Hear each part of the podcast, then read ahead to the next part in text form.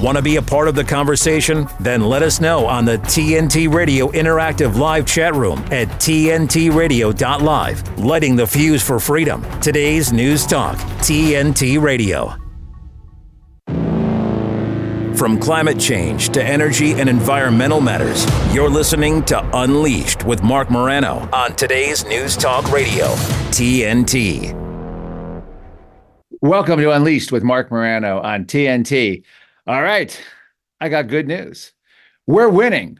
We're winning the battle of hearts and minds on the issue of climate, the Great Reset, I've already told you about how the EU is backing down to the farmers' protests, how UK Prime Minister Rishi Sunak is backing away from the, the green agenda, how automakers are backing away from EV mandates.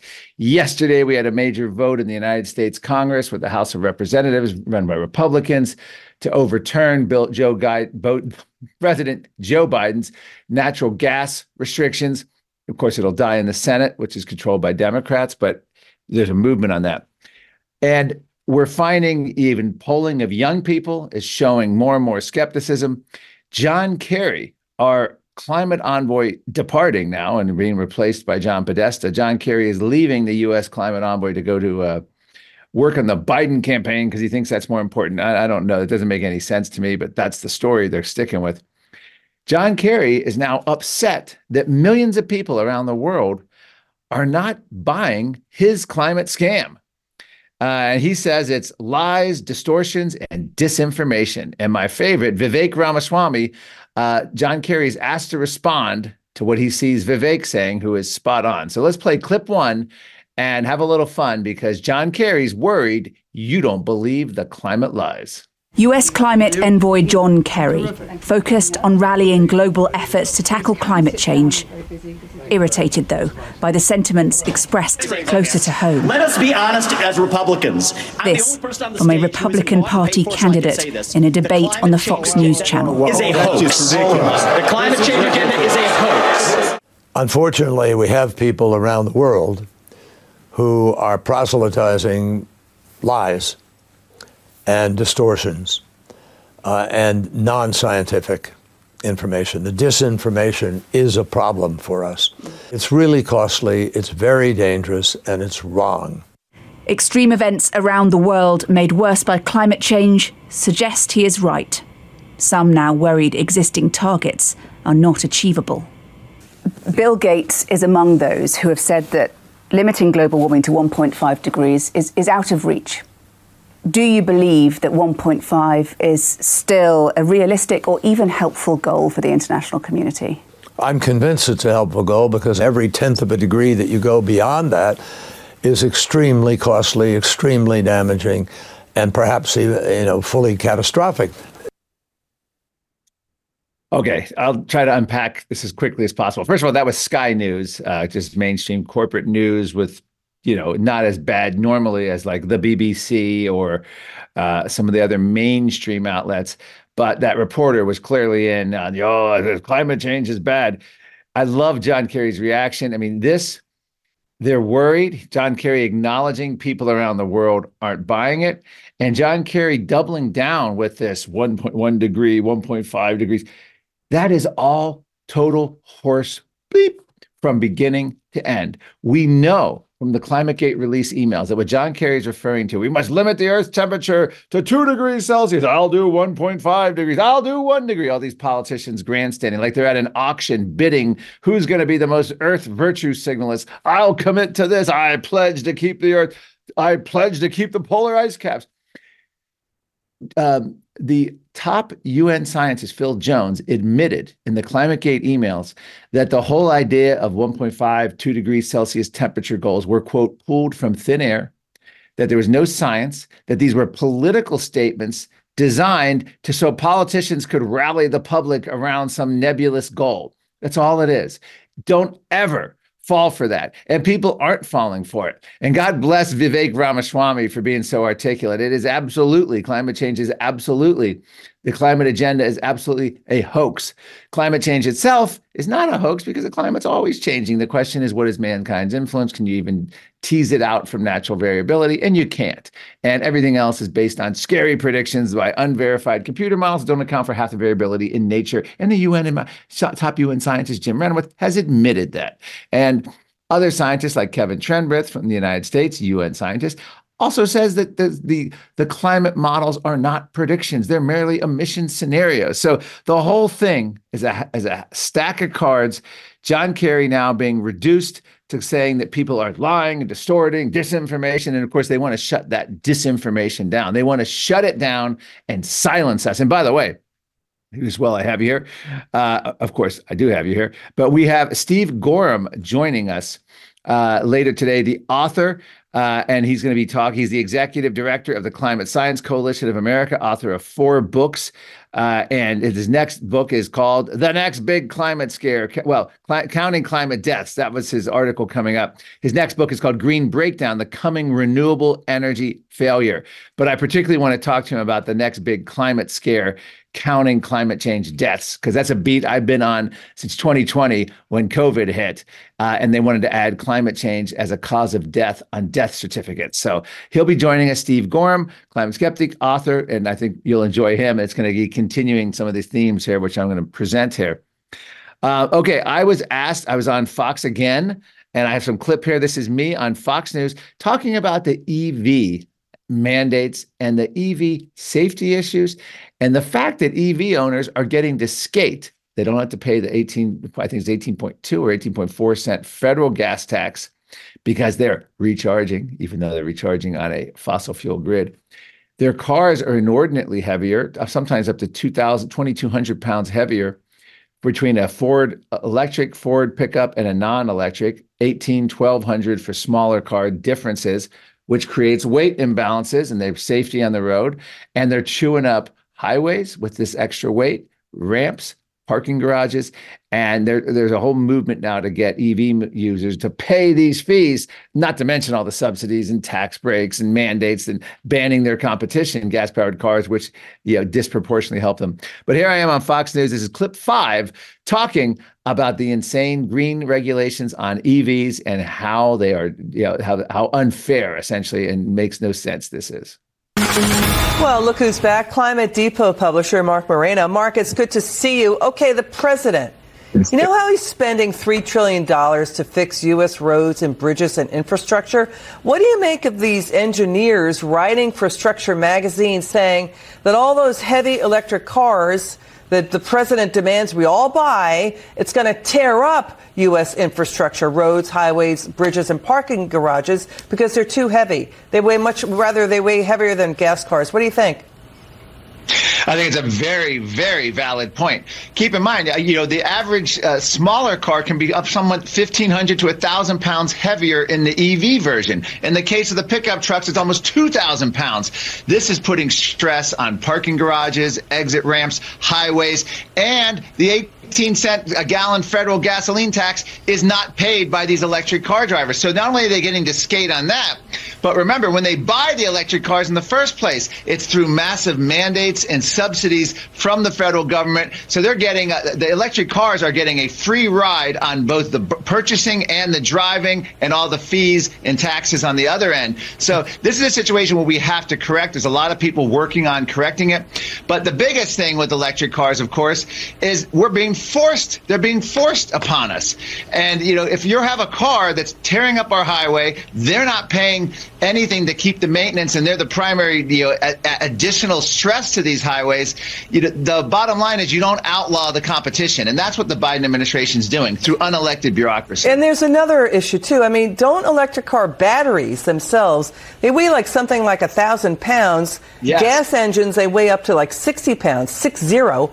Doesn't yes. that make electric cars more dangerous in car crashes? And also, don't they have a lower center of gravity than gas cars? Couldn't that make them more deadly on impact, causing more passenger injuries? Yes, it can and would and does. That's a whole nother issue, especially with the whole trend in recent years to make the gas powered cars, oh, eco friendly, light, the smallest possible, the smart cars. And now you have these big, heavy EVs, and it's the disproportionate balance of the two cars hitting. So you're going to have a higher death rate, higher injury rate. And of course, I'm laying out the whole case against EVs. This is, of course, what John Kerry was trying to mandate. You get people scared of climate, you get them afraid, you get them in emergency crisis mode, and then you can force these insane public policy. And by the way, everything I just mentioned with these EVs, these are not votes of Congress. These are corporate government collusion. These are unelected bureaucrats. These are executive orders. These are uh, administrative agencies forcing this on the American people. Same thing with the restrictions on meat and agriculture and net zero. The, the public's not clamoring for this. There's no vote in parliament. You know, let's ban the gas powered car. I mean, there may have been a few, but that's generally not even in California. They never uh, voted on that. So all of these things, no one's ever thought through. This next one, I'm going to show you footage. The discarded remains of a windmill farm in Queensland, Australia. When people say go green, save the planet, I'm putting a windmill, I'm investing in windmills, and windmills will keep the planet healthy and happy. Keep in mind, all these products, rare earth mining, the assembly, the construction, all coming from China. We're empowering China. Uh, but look what happens for the recycling. Now, we were talking about recycling human hair not too long ago. But look what happens when you have to face the end of the life of wind farms. Take a look at this footage, clip four. I'm coming through here because I've been told that there are old turbine blades that have been just dumped here. Here they are. This is renewable energy, by the way. Remember that word renewable? Uh, there's, there's, there's nothing much renewable about these things. They, they, these are old turbine blades, quite short ones actually. I mean, they look big, but they're some of the early 20 meters, I think. And um, now they've worn out. You can see, you look at the quality of it, it's not much life left in that. Can you recycle it? Good luck. Great beached whales sitting here, these massive, not that massive compared to the ones we've seen in action today. So when they run out, of course, what are we going to do with those? Same, same deal, right? Just sit here. This tells the story. So 1.4 billion dollars for the Chalumbin wind farm, and in 15 years, they'll just be sitting here like this. And this is the dark side of the green agenda that no one wants to talk about. And a very similar situation with solar panels. And of course, it's a similar situation with EV batteries. There is no panacea of energy. You need to look at everything, warts and all. And that includes fossil fuels. Obviously, that all we've ever heard of are the warts of fossil fuels. You never hear about the benefits, which are huge and overwhelming. Uh, but it's good to see this kind of coverage happening on news and social media that people are seeing the discarded uh, wind, solar, green energy um, things that are happening. It's just, it has to be fought back. Has to be fought back. We have to make sense of this. Okay. I have here, this is uh, Tucker Carlson. We're going to shift gears because this is part of the Great Reset. It's part uh, of my book. And this is the idea of instead of domestic crises like a virus or you know, climate change, or we have domestic terrorists here. It's a foreign policy crisis where these faraway places, like Ukraine and like other places that the United States bombed, uh, are always mentioned as a crisis, and we have to give up our liberty, our freedom. This is what we have with the Patriot Act, with um, the turning into a uh, biosecurity state with surveillance by our own government, where our national intelligence agencies turned against us. But this leads to my next thing about I'm going to be talking about paying with palm scans and then leading to the WHO pandemic. This is clip six, Tucker Carlson explaining why he objects to U.S. foreign policy of recent year of the last couple decades, probably at least since 19 since the end of the Cold War. But let's hear clip six. You know, I've got four draft age children. So if you're playing recklessly, fast and loose with their lives, then I have a right to despise you, and I do.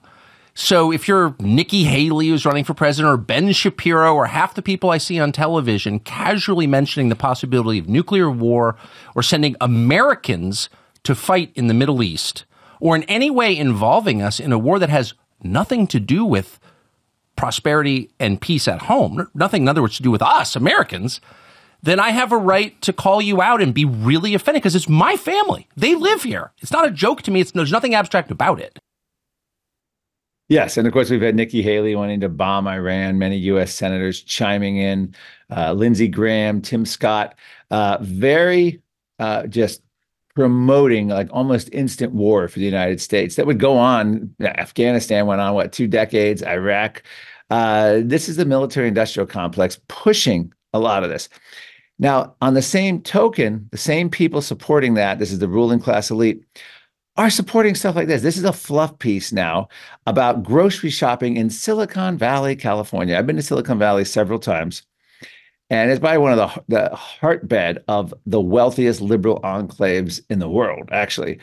And people there are just not grounded in reality and have no problem with going along with great reset style stuff. Here they are, someone bragging about the convenience of paying with a palm scan hooked to your credit card. In other words, you would have a scan embedded. Let's play clip two.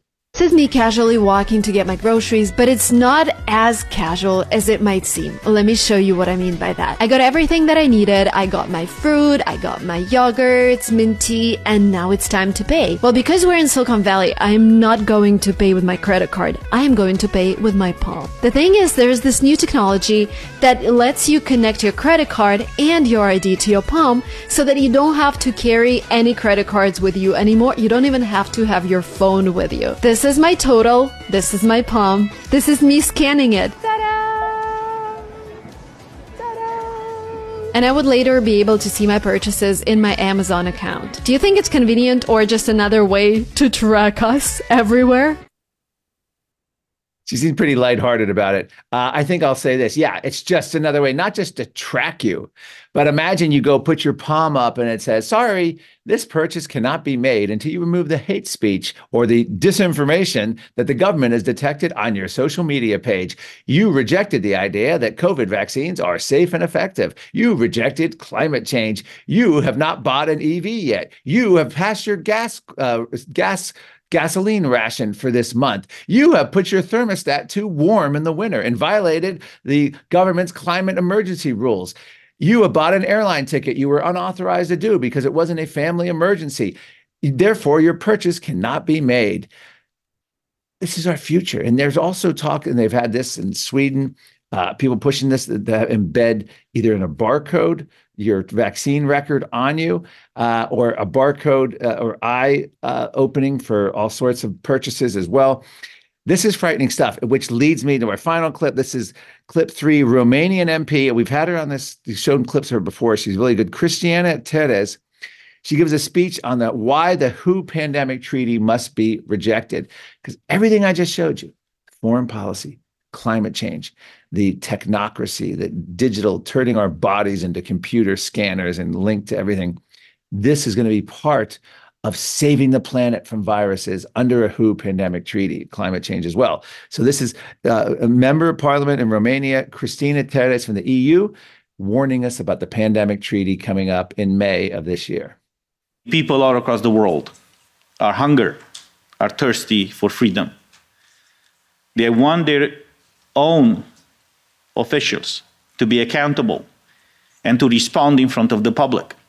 So the alternative that was presented to us with this pandemic, this was the best opportunity for some elites that are not elected by anybody, who are not accountable to anybody, to pretty much hijack day by day, month by month, year by year, more and more of our rights more and more of our assets, because we see that happening right now in many countries. You saw what happened in Canada, for example, when the truckers protested against Trudeau.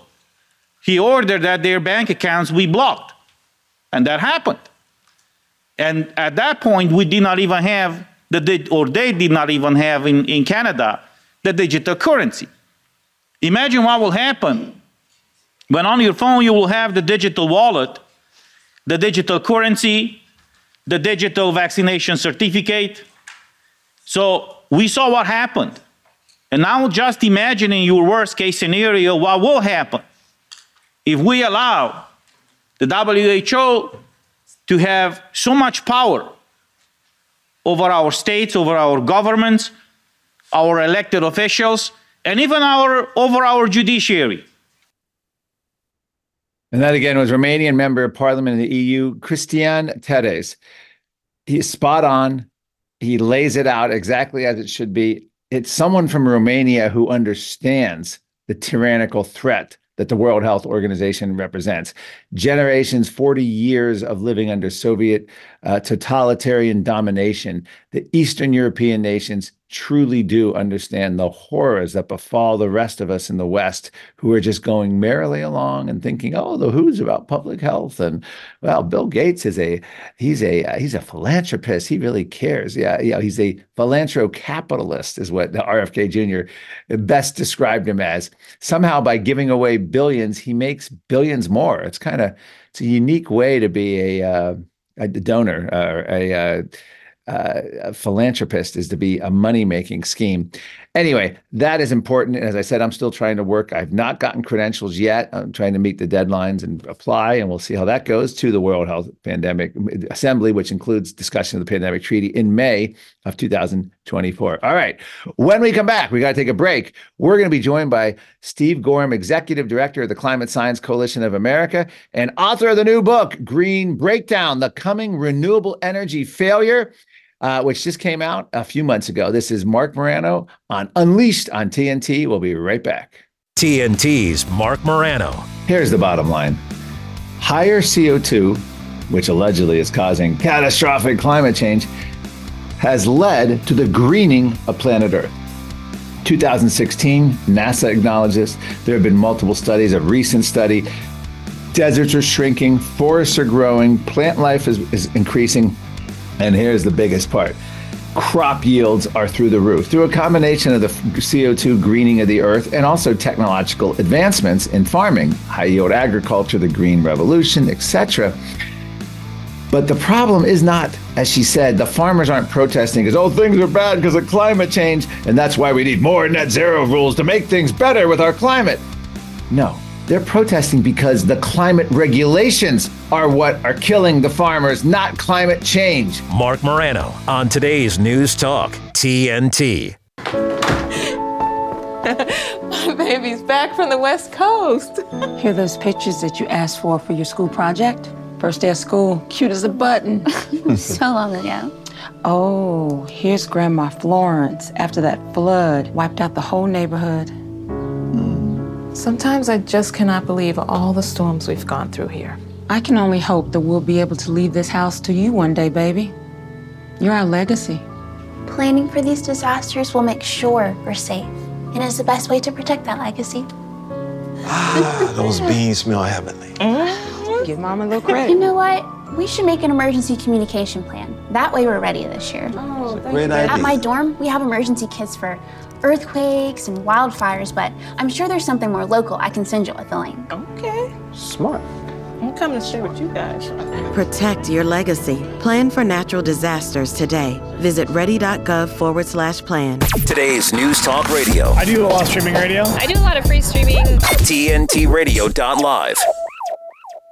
Welcome back to Unleashed with Marc Morano on TNT. All right, joining us now is Steve Goreham, the Executive Director of the Climate Science Coalition of America and the author of the new book, Green Breakdown The Coming Renewable Energy Failure. Uh, welcome again to the program to Unleashed with Marc Morano, Steve. Great to join you again. Great. All right. Well, since I think we last talked, we've had now, let's start simply. We've had declarations of the hottest year in Earth's history, or at least I, I think CNN said last July was the hottest in 100,000 years. Uh, nope. Is the Earth boiling up? Are we all going to die? Let's start with that premise. The media has really been hyping this. A lot of uh, scientists have been hyping it. Yeah, that came out. The guy said the hottest month in 120,000 years to study. Of Yeah. course, it went to NPR and CNN and all sorts of, and, and it wasn't challenged by just about anybody, but uh, just flat out wrong. Uh, we have had uh, many, many times in the past when temperatures have been warmer than today. a thousand years ago when the Vikings settled southwest Greenland, and they built a colony there, and they they farmed, and they had trees that were six meters high. If you go to that site today, there's nothing but scrub grasses. Uh, 2,000 years ago, when the Romans conquered the Mediterranean in those little little skirts, the Roman soldiers, they were uh, growing olives in Germany at that time. And I like to point out the uh, the Rhone Glacier in Switzerland, uh, central Switzerland, wall-to-wall glacier between mountains. The Rhone River flows out of it into France and down in the Mediterranean. And that glacier's been receding for about a century, but they, when it recedes, they find wagon wheels and horse bridles and uh, uh, 4,000 year old wood. And scientists have, have said that this valley was ice free for the majority of the last 10,000 years. So today's temperatures are not abnormally warm, despite uh, headlines from the United Nations saying uh, uh, the earth is boiling and a lot of other things. It's just, uh, if you hear it in the press about climate change, it's most likely wrong.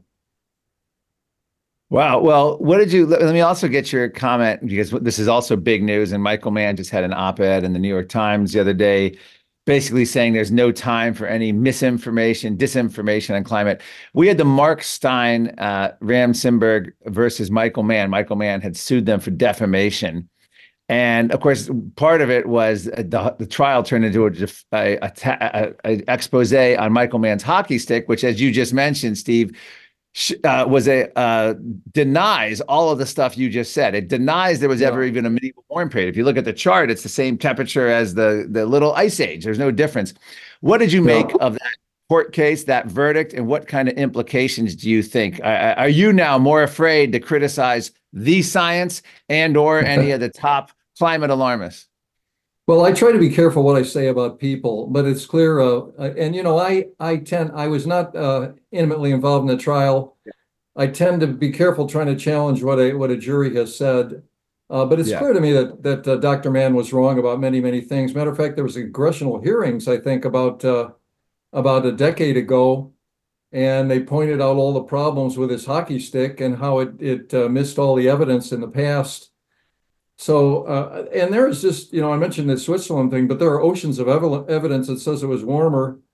Uh, in my first book, Climatism, I have a picture of a a, a tree stump, a white spruce stump uh, in the Northwest Territory of Canada, and that stump is hundred kilometers north of the tree line today. yeah. And it's uh, they radiocarbon dated it, it was about five thousand years old. So five thousand years ago, it was warmer than it is today naturally but there are just many, many pieces of evidence. Uh, but you do have to watch what you say about people when you criticize them. So I, I try and stick to the facts whenever possible. Yeah, and uh, so what Mike, what they're trying to do now, let's just talk a little bit about communication of climate. The UN a year ago, roughly a year ago, before the UN summit in Egypt, said we own the science on climate change, and we're partnering with Google uh, to let the world know it. So that, you know, basically, when you look for UN, say you want to look up medieval warm period, or say you want to look up Greenland, it's going to come back with UN cl- sort of tainted Michael Mann style well, claims. Um, how important is that control of information in this climate debate, and how do you? battle that? Have you had a lot of battles with censorship on media, on TV, through your books? Uh, how big of a problem is that for those who have, who dissent from this Al Gore, Michael Mann UN narrative to get the message out? Well, I think it is powerful. The the media plays a powerful role in all of this, and most of the media uh, is spouting uh, articles all the time.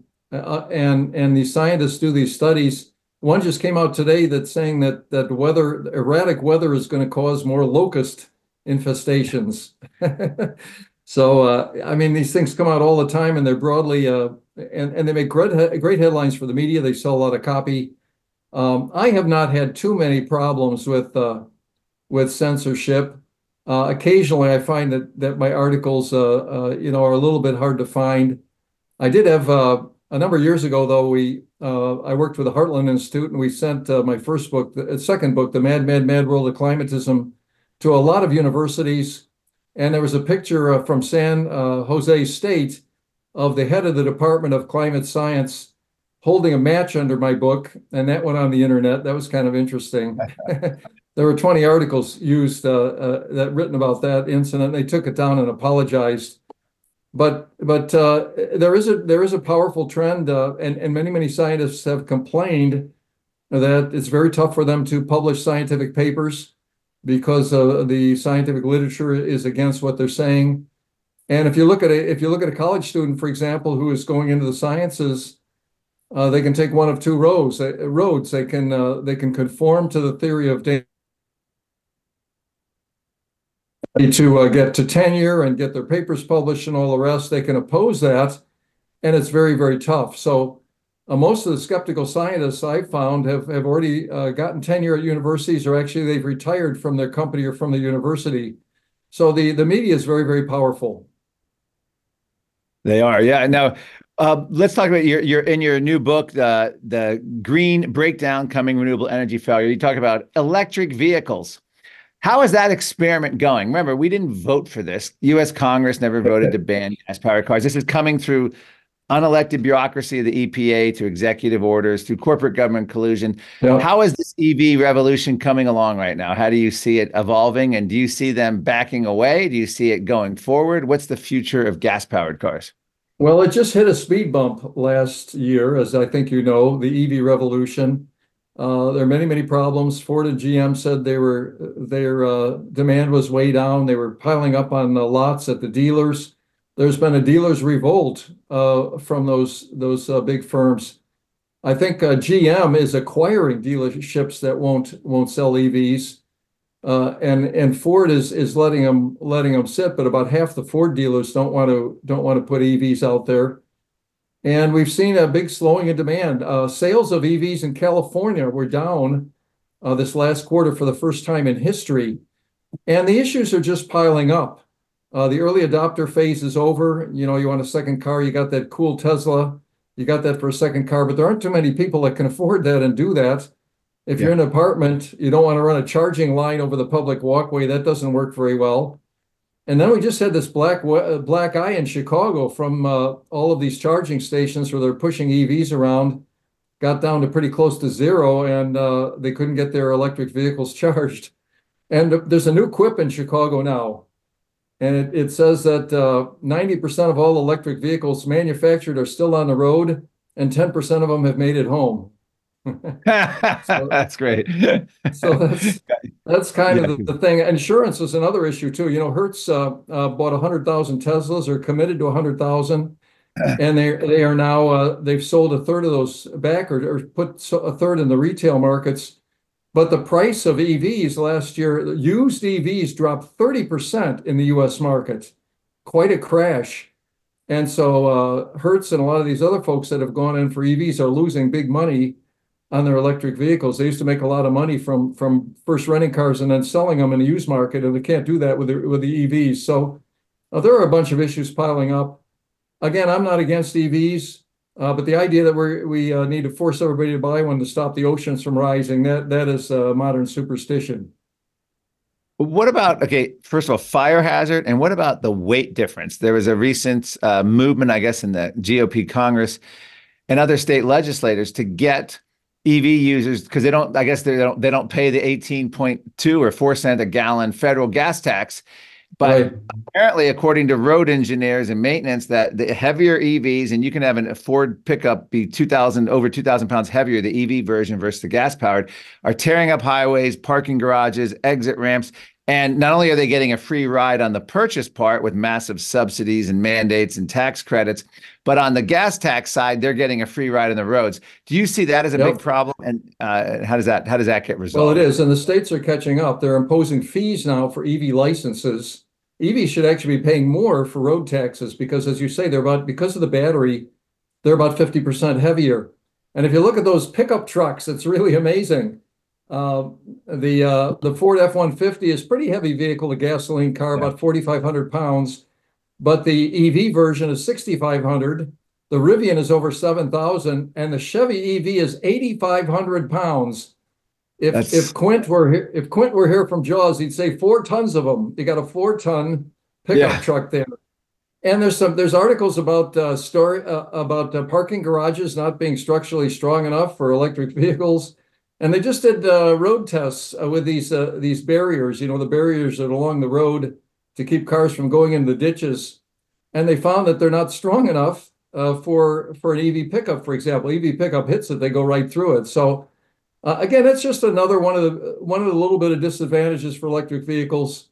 Uh, tires as well. There's a lot of articles about people that are, are replacing their tires after about 15,000 miles or so. There's a lot of tire wear because of the heavier weight. So uh, again, EVs are coming. Uh, but let's not be forcing everybody to buy them, and let's not uh, force the automakers to stop producing gasoline vehicles. What do you see as the future? I mean, you can't. I know. You're not a, palm reader or a crystal ball, but what do you see the future of gas powered cars? I mean, do you see in 50 years them being obsolete? Do you see them being phased out, or are they something that's always going to be part of our world? Yeah, my prediction is by about 2050, we're still going to have uh, EVs are only going to penetrate about 20% of world markets, is my estimate. Uh, you know, it's kind of a seat of the pants thing, but that that's still we have got about a billion and a half uh, vehicles on the road today. About two percent of those are electric vehicles. That's going to go up to about three billion by 2050. 20% is a pretty big market for EVs, 600 million vehicles. So there's a big market there. Uh, but I, I just don't think it's going to get. It, it's going to take a long time for EVs to replace uh, uh, gasoline vehicles. By the way, trucks are another thing too. Trucks are electric trucks are very very heavy, very very expensive. places like California are pushing people to adopt those, but that's going to have a very very tough go. and I think the the heavy trucks, for example, are going to remain diesel for a long long time. All right, now you've been warning of the, what you call the coming green breakdown. Uh, tell us all the elements involved in this breakdown. What's the timetable?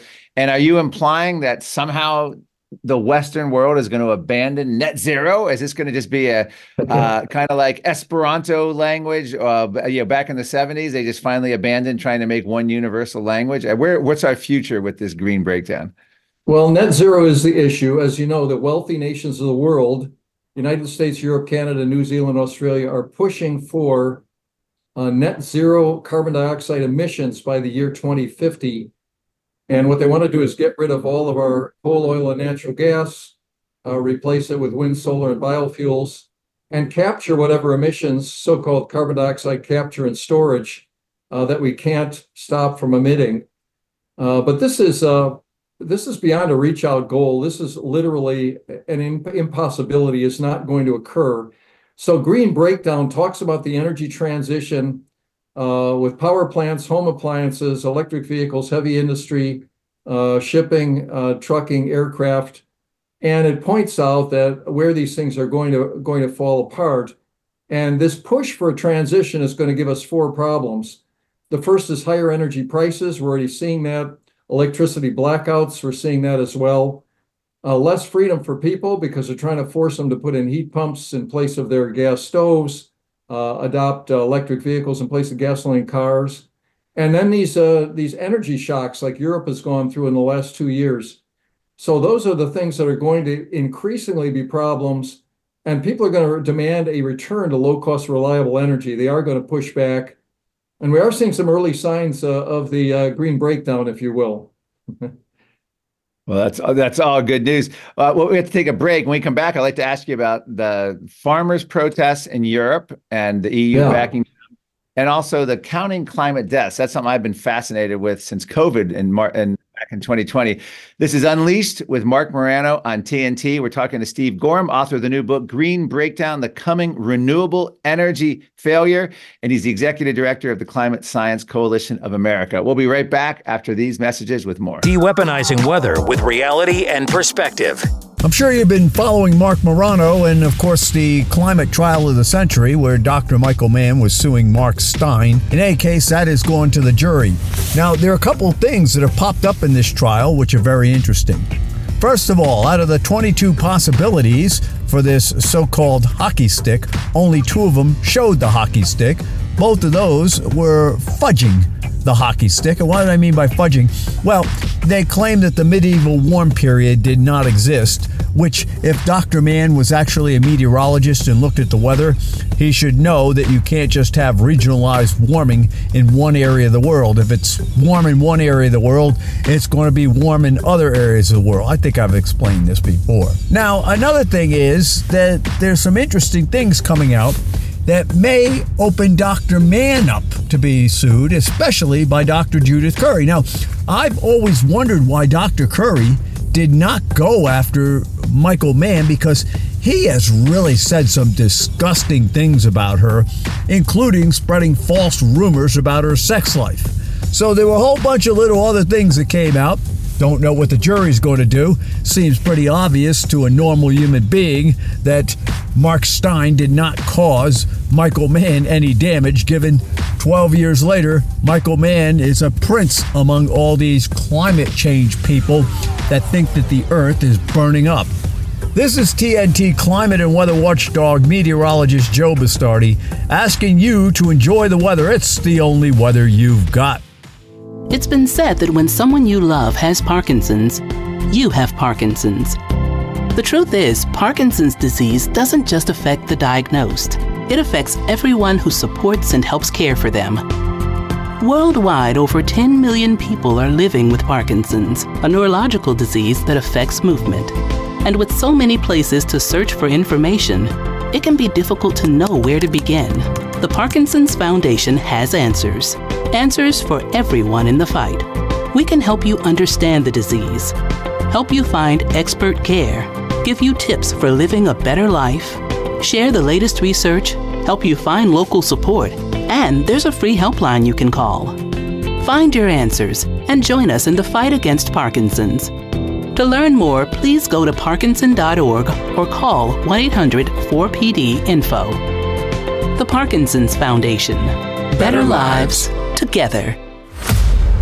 From wars to censorship to cultural issues, you're with Marc Morano and Unleashed on today's News Talk Radio, TNT. Welcome back to Unleashed on TNT with your host, Marc Morano. All right, we're continuing our discussion with Steve Goreham, author of Green Breakdown The Coming Renewable Energy Failure. Uh, we were just talking, uh, you were just talking about the coming green breakdown. Are we witnessing that in Europe? You had farmer protests. Uh, well, we've had them in the Netherlands since you know a couple last year or the year before, but in Poland, in Germany, in France, at the headquarters of the EU in Brussels. And it looks like the EU has even blinked toward the farmers, and they're now abandoning their 30% net zero uh, uh, fertilizer, I guess, restrictions that were being imposed on the farmer. And they're also facing methane restrictions, which affects their cattle and meat production. So, what's going on in Europe? And is that part of this green breakdown? Are, are, we winning? In other words, is the is the net zero taking a major hit, led by these farmers, fight with these fighting farmers? Yeah, we'll see if that happens. Uh, and and again, as you say, methane and nitrous oxide, uh, especially nitrous oxide, a, a greenhouse gas uh, restrictions in Netherlands, in Germany, and France, and the farmers have come and blocked all the roads and and done a bunch of things. They even even want them in Netherlands to reduce their dairy cattle herds and a bunch of other things all because they think it will help the planet to stop from warming. Uh, that is part of it. Um, that we have some other things going on too. Uh, of course, we mentioned the uh, the speed bump for for EVs. We were also having problems with with the wind turbines.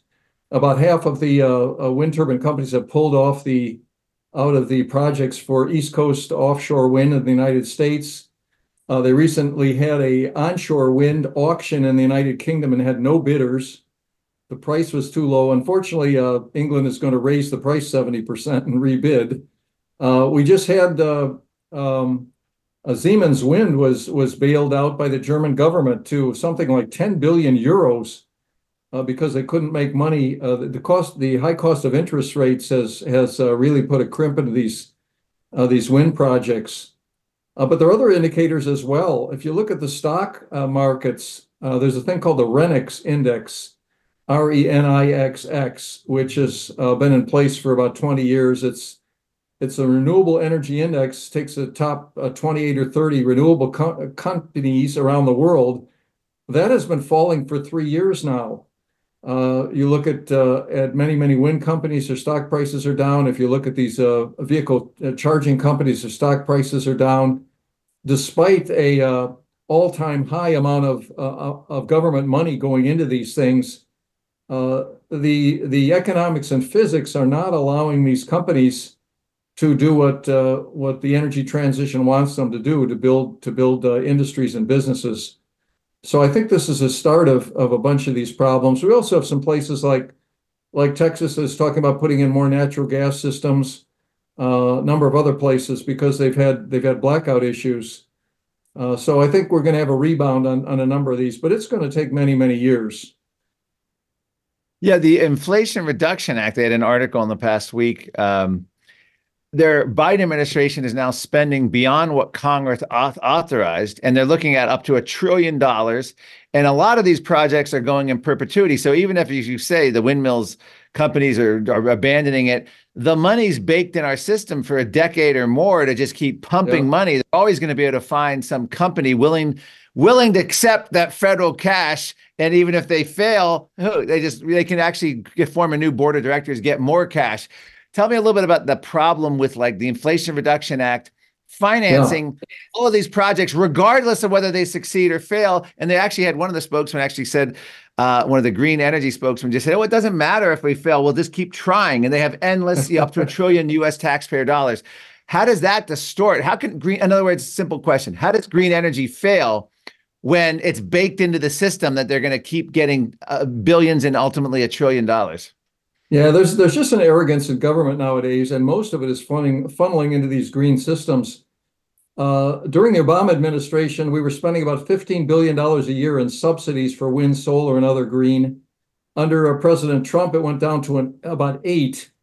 But under the Inflation Reduction Act, it's up over 25 billion a year now, and, and that's authorized like 40 or 50 billion dollars in subsidies a year.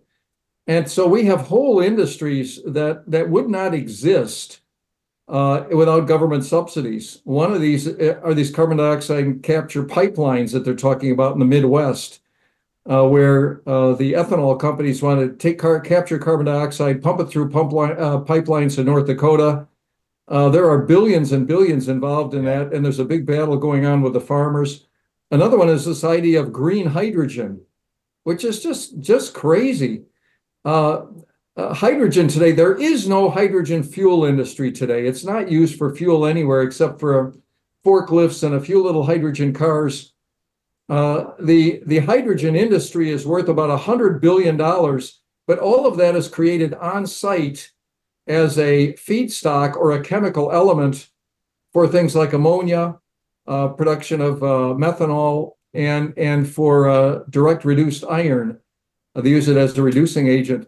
So you have a hundred billion industry there. Uh, all that is produced uh, from natural gas. The green hydrogen industry has a value of about one billion dollars today, but governments have pledged 280 billion in subsidies to grow this one billion dollar, one billion a year industry of green hydrogen. So just another industry that would not exist without without uh, the fear of man-made warming and vast government subsidies. Incredible. All right. Well, you had a recent column, which I thought was fantastic, about cl- counting climate change deaths. What is yes. that all? About? Tell us what that's well, about. As, as you as you mentioned, when we had COVID nineteen, you could go you go and look every day online and see the deaths by city, by state, by country, and the, the number of cases. And it really, you know, it helped governments promote things like vaccines and policies and various things and, and strike fear into the population. Well, uh, former uh, Secretary of State Hillary Clinton has said this is what she wants to do with climate deaths. She wants to start counting these daily. And uh, she uh, spoke about this at, at COP uh, uh, 28. And she has and claims there are 600,000 deaths from from extreme heat every year. But of course, she doesn't she doesn't talk about uh, how heat is better for people, and it really is. We have many more, many, many studies that show there are more people that get sick, uh, flu, and, and other diseases during cold months, uh, more people that die during cold months. Uh, and a number of people like uh, uh, Bjorn Lomborg have said that if it warms a little bit, we'll have, we'll have fewer people die. but nevertheless, that's that's the next big thing. As a matter of fact, there was a paper that that was that came out recently. Uh, this was from the uh, a New England Journal of Medicine, where scientists claim that there are 250,000 people that are dying every year due to climate change. And but you look at the deaths he counts, uh, he counts diarrheal disease and he counts malaria, Right. and he even count he even counts heart attack deaths as climate deaths. So you know if you can count a heart attack death as a climate death, you can count anything, and that may be what we're in for. We'll just have to see.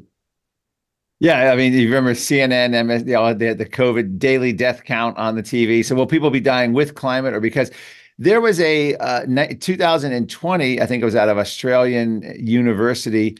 Uh, they wanted to add climate change as a cause of death to death certificates. And in Yeah. 2021, you had a doctor in a British Columbia, the first doctor to medically diagnose a patient as suffering from climate change. He actually wrote that in his thing. Well, continuing along this theme, right before Dubai, you had 200 medical journals led by the British Medical Journal urging the World Health Organization to declare climate change a international public health threat. What is Yeah. that all about in the sense of why, why would the World Health Organization be legislating climate? There's talk this will be part of the new pandemic treaty. Um, is this just a case of merging climate into the public health sphere because public health can use fear a lot better than climate has been able thus far able to succeed? Well, I think there's an element of, of emergency that they want people to declare, both uh, uh, nationally in the United States. People have asked for that, and then globally. As soon as you have an emergency, then you can you can go around existing laws and you can do a lot of things. I think President Biden even um, I, I'm trying to remember if it's the, the Defense Production Act. I think so. That's Uh, one of he the just authorized- powers. Yeah. Yeah, he Yeah. authorized a couple, a couple hundred million dollars for heat pumps as subsidies from, from the, the Defense Production Act, which, which is an emergency act. It's not supposed to be used in regular times. It's supposed to be used in the time of war. And so I think these scientists want everybody to declare it an emergency, which, which would allow governments to go around the standard legislative processes and, and push for all of these things. Uh, you know, another interesting thing, if I could talk about deaths, is Sure. uh, if you if you again if you look at the actual numbers from from the the EM-DAT system, for example, that tracks tracks deaths globally from disasters, those are down more than 90 percent since the 1920s, and these are droughts and floods and earthquakes and and many things that are supposed to be caused by climate. Uh, if you look at uh, uh, famine, for example, famine is also down. We used to have about 10 a million people die globally every decade, and now that's down to to maybe a couple hundred thousand every decade worldwide. So famines are down 98%. Everything in the last hundred years has improved despite a little bit of uh, a moderate warming that we've had. So the idea that climate is causing more deaths is just a very, very tough case to to put forward. Well, all right. I guess we're, we're almost out of time here. We have like a minute left, but uh, here's the question: Children today. There's been an article saying that kids are actually. Uh, one poll showed them growing more skeptical. Uh, what do you see young people uh, as today? Are they foot soldiers in the climate alarmist battle, or do you think there's a, a movement? Uh, I think it was a, a recent poll Yahoo was reporting on it. Uh, where young people are growing a little bit more skeptical. If true, that's a good sign. But what would you attribute that to, and what do you think young people uh, how how are they being manipulated in this climate debate? Well, I, I hope that would be the case. Of course, we have Greta Thunberg, the teenager from Sweden, who's been leading the charge. We have uh, young folks uh, uh, gluing themselves in museums to, in front of paintings and, and throwing things on paintings, and and now we have young people saying that uh, they don't want to have kids because of climate. It's very very sad what's going on, and of course, all of our uh, uh, universities and high schools and many schools are indoctrinating kids that humans are hurting the climate. But you know, young people tend to be activists. They like environmental issues. They've been doing that for many, many years. Um, and uh, we just have to see that, wait for this to turn around and, and see it develop. All right. Well, thank you so much. Steve Goreham, author of the new book, Green Breakdown The Coming Renewable Energy Failure. Also, the executive director of the Climate Science Coalition of America. Thank you for joining Unleashed on TNT again, Steve. Thank you, Marc. Appreciate Stay warm. All right. Thank you. And we'll see you next time on Unleashed with Marc Morano on TNT.